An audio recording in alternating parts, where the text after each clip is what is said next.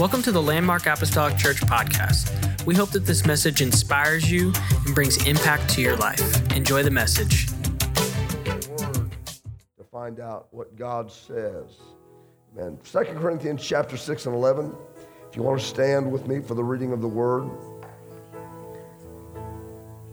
Paul is writing to the Corinthians here in the New King James Version I'm reading out of today, where he says, O Corinthians, we have spoken openly to you. Our heart is wide open. And you are not restricted by us, but you are restricted by your own affections. Now, in return for the same, I speak as to children, you also be open. Do not be unequally yoked together with unbelievers, for, and this is where the Lord starts separating some things, for what fellowship has righteousness with lawlessness? lawlessness?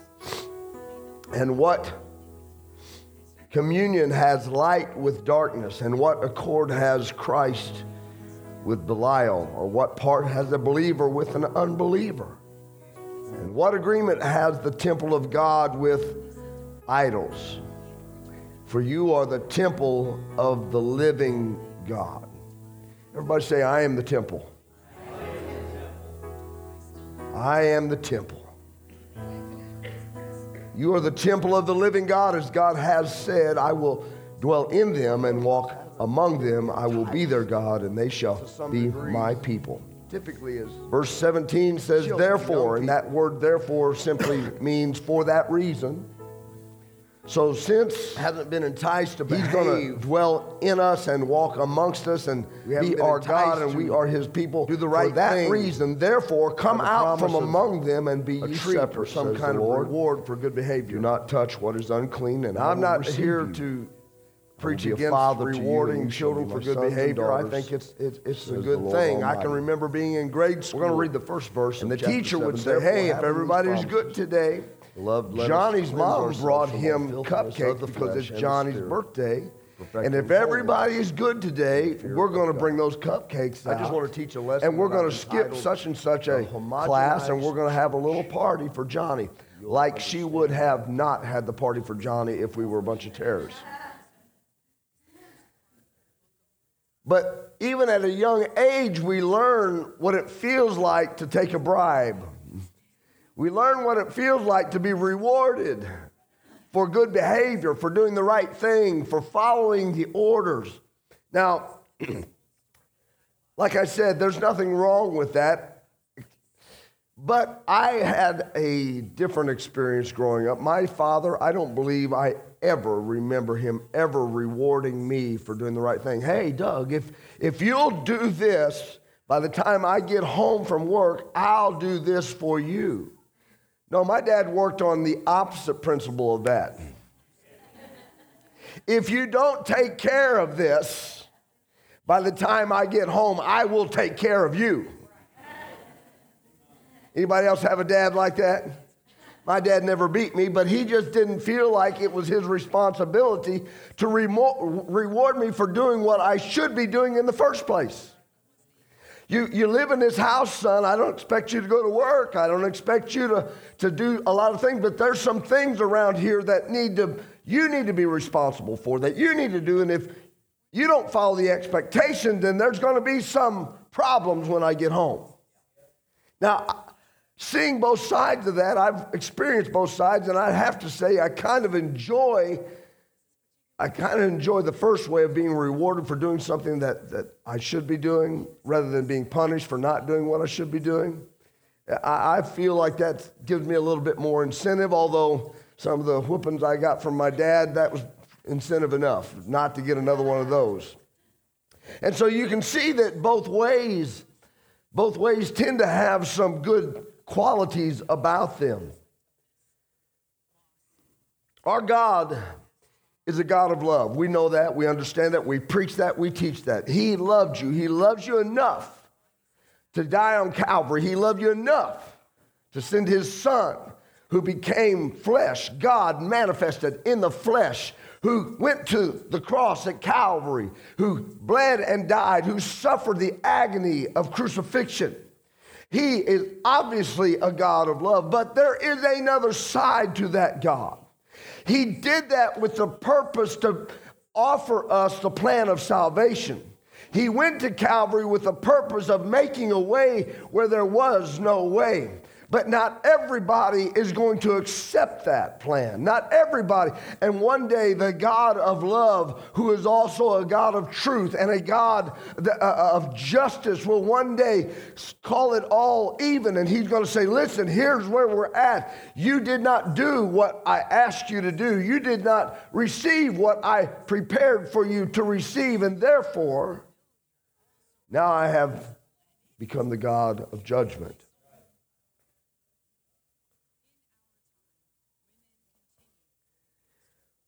One of the preachers said, and I've quoted him several times, even not too long ago heaven's going to be a bargain no matter what price you pay to get there.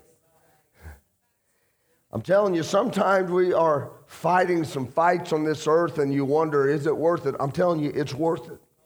It's going to be worth it. Heaven is going to be worth it. I love the old song that we sing. The church really responds well to it. Amen. It's going to be worth it all. Why? Because it doesn't matter what kind of pain or agony or defeat that you may suffer while you're here on this earth, there is coming a time where all that's going to be washed away. Just like a mother who's travailing in birth and she has those labor pains. Amen. She's going through some of the worst pain she'll ever go through in her her natural life uh, delivering that child. But the moment that that child is laid in her arms, she forgets all about the pain. That's why a woman can have the second child and the third child and the fourth child. Where if it were me or some other man in this place, there'd be a lot of families in here with one child only. telling you, our women are tough. But they're tough because of the love that they have for that child. What a beautiful thing. Popular opinion today is that everybody's going to, going to make it to heaven, but sadly, not everyone will wind up there. It's a place for the faithful and the righteous and the holy and those that have been purchased and sold out completely to God and His Word. Not everybody who says, Lord, Lord, will enter the kingdom of heaven, but the one who does the will of the Father is what the Bible says. We must know the will of the Father. We must not just know it, we must follow the will of the fa- Father. When I was a kid, I had uh, the great fortune of growing up having grandparents who were farmers. You all know this by now. Uh, for the sake of those that may not, uh, you know, from the time I was just about, well, from the time that I can remember, we would go over to Grandma and Grandpa's house and play around the farm and climb up into the soybeans or the wheat and, and play in the bins and, and just run around here and there, balance on the fences and, and help Grandpa feed the cows and all those things. I mean, having a farm life growing up is not something that my children have been able to experience. My kids, uh, they we've moved around several times due to ministry or whatever, and and uh, they've never experienced what it's like to grow up out on a farm like I was able to experience as a as a kid. And I, I've had. Uh, fresh chicken on the supper table. I, I've experienced that. That earlier in that day was run around in the yard. I watched grandma take a hatchet to that chicken. She had this old stump and with two nails sticking up out of it. And uh, she'd driven a couple nails into kind of like a little V, and she would take that chicken and put that neck right in there. And next thing I knew, we had chickens flopping around the yard for a while. Grandma would take that chicken, pluck it, you know, stick in that hot water, everything that she did, prepare it, and later on that evening, that was going to be supper. I know what it's like to have a steak from a cow that I used to have a name for. oh, he's so cute. He's just a little calf, little blackie, little whatever you call him, you know, what, whatever. Names like Tasty and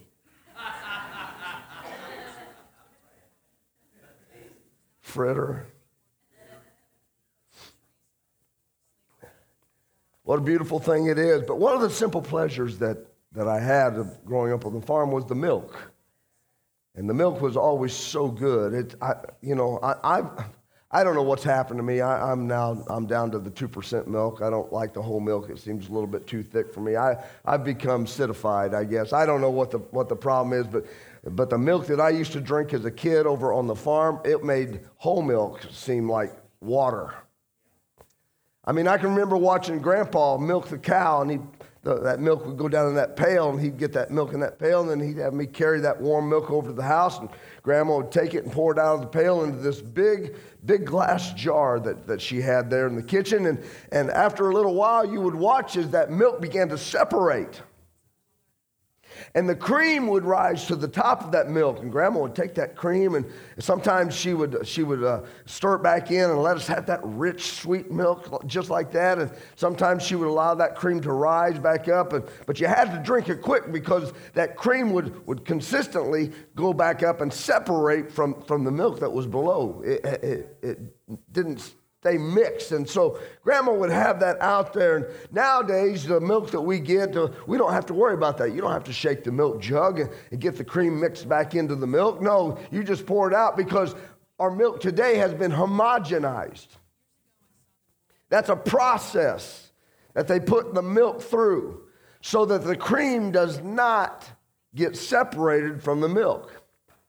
They go through a process called emulsification.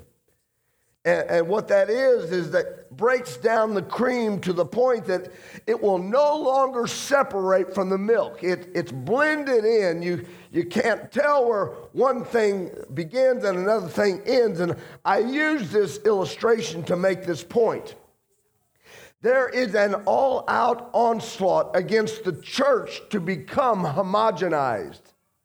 There is an all out onslaught against the church to say, you know what? Let's blend this all together. Let's make this all one to the point that we can't tell where the world ends and the church begins, or the church ends and the world begins, because everything is all just put together and mixed up so much that nobody can tell the difference one from the other.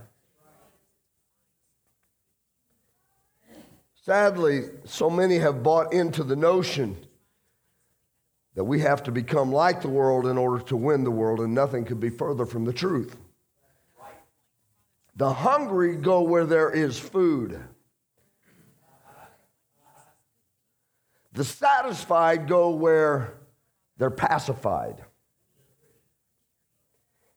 And we have, we have become a nation even more than a nation worldwide, where there are so many that are satisfied with being pacified, and at the same time, they are spiritually starving to death because there is no meat in the house. There's no bread in the house. There's simply a little bit of milk that's fed them and keeps them alive, but it does not help them to grow. That's why we must preach the preach the truth in love.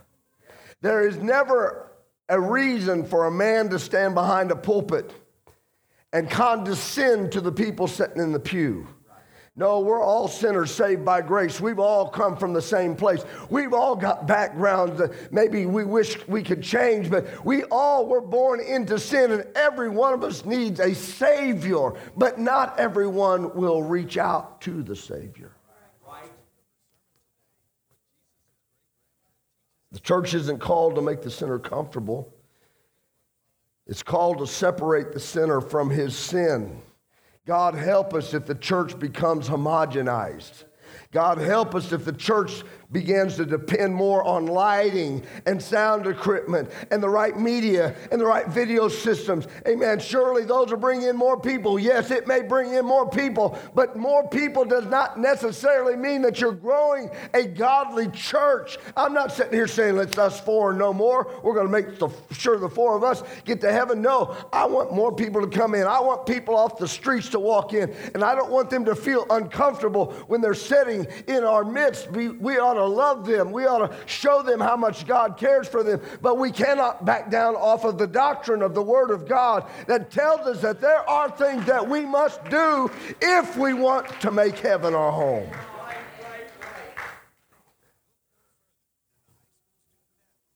Just had this conversation with Brother Sully before church. And I said, you know what? Music that moves the body but not the soul. We're missing the point. We've failed. If the message makes you feel good but doesn't convict you to the point of repentance of your sin, we have failed. And we live in a society that is so caught up in how something makes them feel rather than what it actually does to benefit them.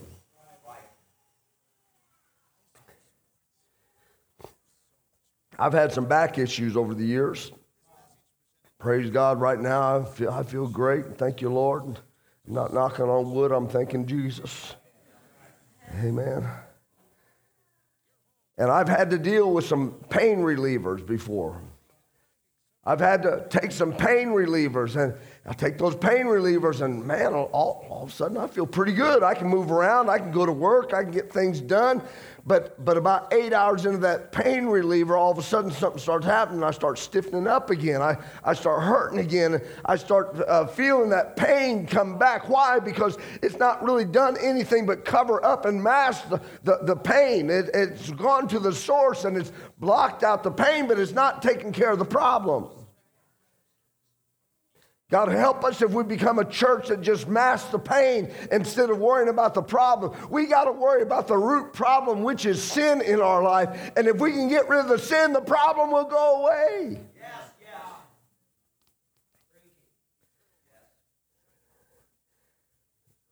Last week's message was important because it talked about reminding us that the altars are important.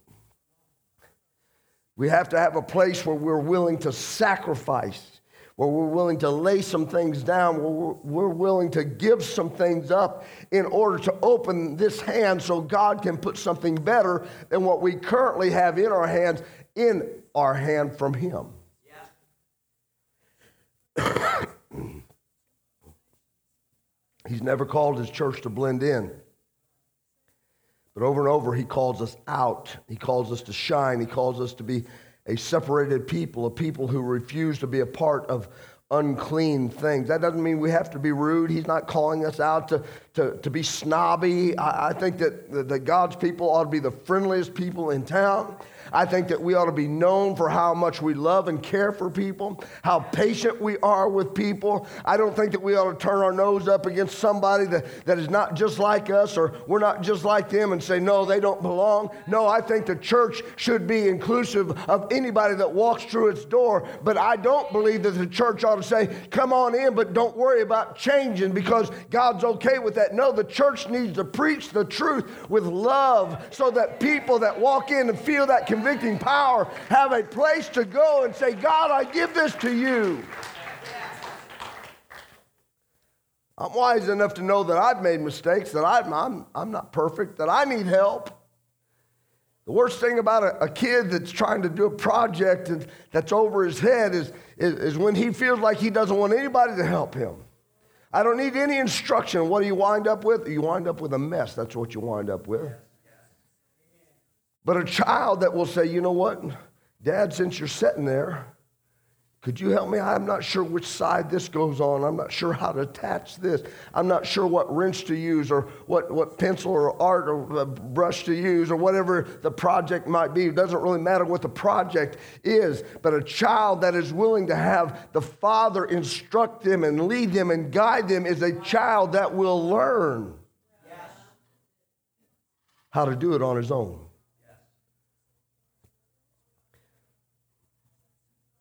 Paul gave them in Corinthians four verbal charges. He said, Don't be unequally yoked with unbelievers. He said, Come out from among them. He said, Be ye separate and touch not the unclean thing. All four concern separation. Separation. We are in the world, but not of the world. We're stuck here, Mal. I was born June 4th, 1967, for 54 plus years. I have been stuck on this planet.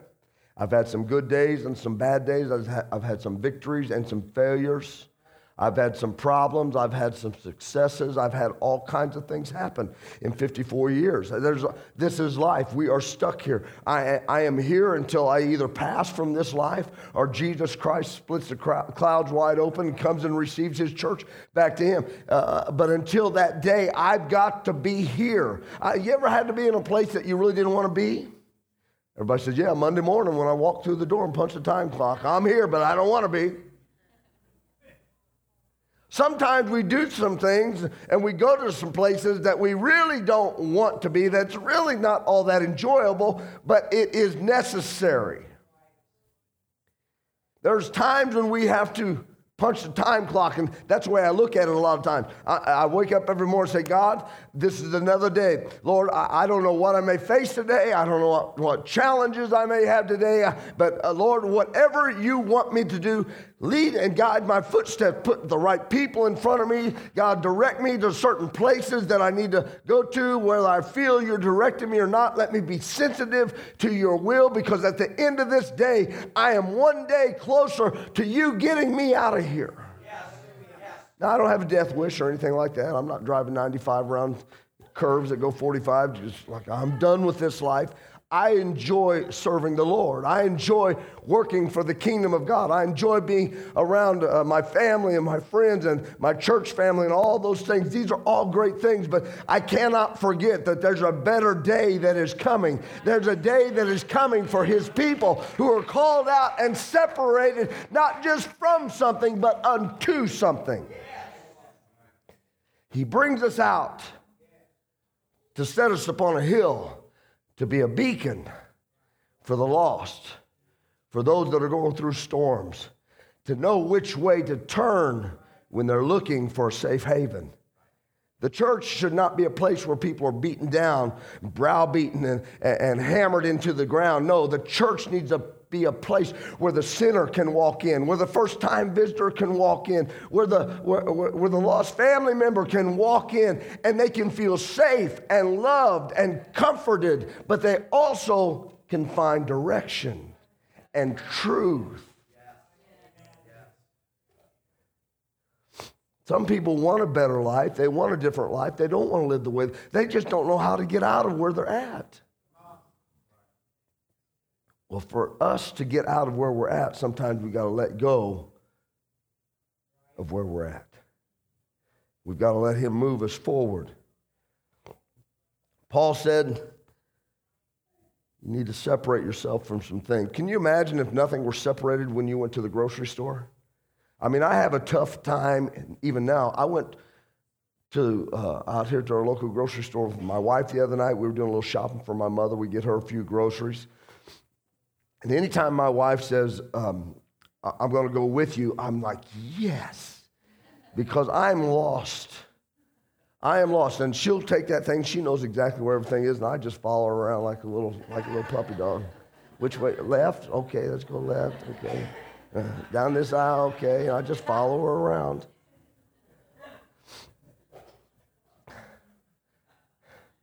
I have a tough time with everything being separated right now. But can you imagine? Imagine this, if you will, that you walked into Walmart and they just backed the truck up and they said, All right, Sam, take off. And he just took off, and all the groceries, the canned goods, the bread, everything just flew out of the back of that truck into a big pile right in the front of the front doors uh, of the local grocery store. And you had to go there and you had to dig through everything to try to find what you were looking for. I would never, I'd starve to death or eat whatever was on top, the top layer. Mm, I guess we're having sardines today. I mean, can you imagine if things were just all mixed together? Nothing was separated. You walked in and everything's piled up in the middle of the store. People were just rooting through trying to find whatever they, it was that they wanted. Kind of like some of these uh, scenes that you see at Christmas time when people are just going crazy looking for the last tickle me Elmo and they're elbowing each other. Everybody just going nuts. Or you need a part for your car. And you walk down to the local car parts store and you tell them, oh, I need this light bulb for such and such. And they're like, hey, it's over in that pile somewhere. Good luck to you. We just got everything piled up Well, you don't have it on shelves? No, we don't separate anything here. We just pile it all together and let you, let you try to figure it out on your own. But you know what? We do have cheap prices. Just help yourself. No, we understand the value of separation. There is value. Separation brings organization, and organization is the first step towards restoration. There's some things that if we put them in order in our lives, they will automatically direct us to a better place. Now, I know there's some things that are complicated. I know there's some situations that, you know, you, you don't turn a large ship around on a dime, that it takes some time. You know, you can't live for the devil for 40 years and expect God to fix all of the problems you've created over those 40 years in the next uh, four hours. It, you know, He can fix your spiritual problem, but some of the other things may take a while for Him to turn around. But we've got to be patient and allow God to work with us and take what we can do and put it into practice and motion in our lives. Sometimes God says, There's something very simple I need you to do. He said, God, that's hard. He said, I didn't say it wasn't hard, I just said it was simple. Not everything that is simple means that it's easy. But God will give us some simple instructions sometimes, and then we are so accustomed to doing things our own way to fulfilling the lust of the flesh, our own desires, that when God asks us to do anything that is out of the ordinary, it seems to be an inconvenience until we get to the place and realize, wow, this is great. This is, I never knew this existed. Have you ever found a restaurant or, or a store that, that you had never heard of, or somebody tells you about a place and you walked in, you had no idea what you were walking into, and all of a sudden you walked in, it was like, this is awesome. I love it here. You can have that same kind of experience with God. People don't understand God. People don't know God. They don't know what it is that they're missing until they begin to do some of the things that God asked them to do. And then they get to that place and say, Wow, I never knew this existed. This is awesome. I'll never forget one particular man down that was at church here got the Holy Ghost one night. He'd never received it. He'd been seeking for it, and his, his life, uh, he had some problems in the background. And he told me, he said, Man, when I walked home that night, I felt like I was walking on clouds. I didn't realize that I could feel this good. That's the big shocker is that God wants you to feel good. God wants you to give, have a great life. God wants you to be blessed. But there's some things that we must put into order. Not about, about God being cruel or demanding. It's about Him setting boundaries in our lives so that He can begin to put us back together again. I don't know about anybody else, I can only speak for myself, but I will say this. My life was a shambles when I brought it to God. I tried to do things myself. I don't need your help. And all, by the time I, I had brought what I had to him, it was a bunch of pieces, a bunch of fragments. I had messed it up so bad, God had to take it and rearrange some things, and he began to put things back into place one thing at a time. You could feel him doing it. It didn't happen overnight, but, but there were some things that you could feel were taking place. And, and everything that he began to do just began to put me in the right direction and point me in the right direction. And God began to place some things in life, in my life that I'd been missing and things that were out of place and some things that we don't need this anymore. That's not doing us any good. Let's get rid of this. This doesn't even belong in your life. He began to take those things and I just said, God, I was at the point where I was desperate. Whatever you need to do, you just do it. I give you carte blanche. I don't, I've messed up my life so bad. I'm not going to try to do it by myself anymore. Paul uses an analogy of an ox and a mule for music would come. He said, You don't put an ox with a mule and try to plow, them, plow, plow your field. Why? Because you're going to have trouble. Just certain things that don't belong together. He's as strong as an ox. He's got the power to pull that plow. He's as stubborn as a mule. He's got such a stubborn will that he'll sit there and make that ox not only pull that plow, but pull the mule down the field too. That's why we teach our young people don't get mixed up with the first guy that bats his eyes and winks at you. Just because he's kind of cute, you better find out if he loves the Lord or not. You better find out if he's on the same page spiritually as you are, if not better than you are. You don't date that girl just because she's the cheerleader, just because she's pretty, or just because she's the only one that'll have you.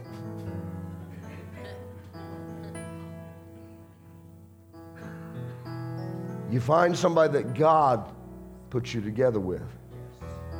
I can't, I can't think of any better example today than Brother and Sister Bishop sitting right here on our own, own pews. We had the great honor of marrying Brother Glenn Bishop to Sister Joanne Carter at the time. And it, they weren't in their early 20s, late 50s, right? That close enough? We're just going to go with that? I can barely remember my, my own birthday, sister. I, I sure can't remember.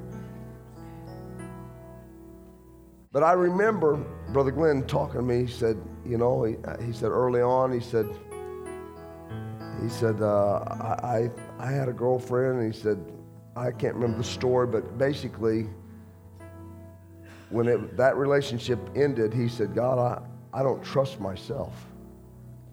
I don't trust myself to pick out the right woman to become my wife. And so I'm going to wait until you pick her out for me. And I'm sure when he said that, he was thinking, like six months from now, God, just give me enough time to get over this, then I'm ready to move forward. But years go by. And then decades go by.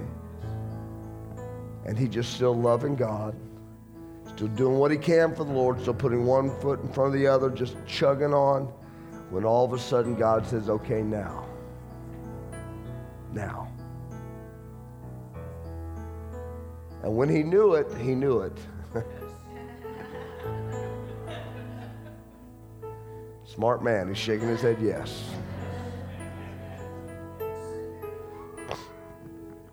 Quite the duo, the bishops. Fiercely competitive on the golf course with each other.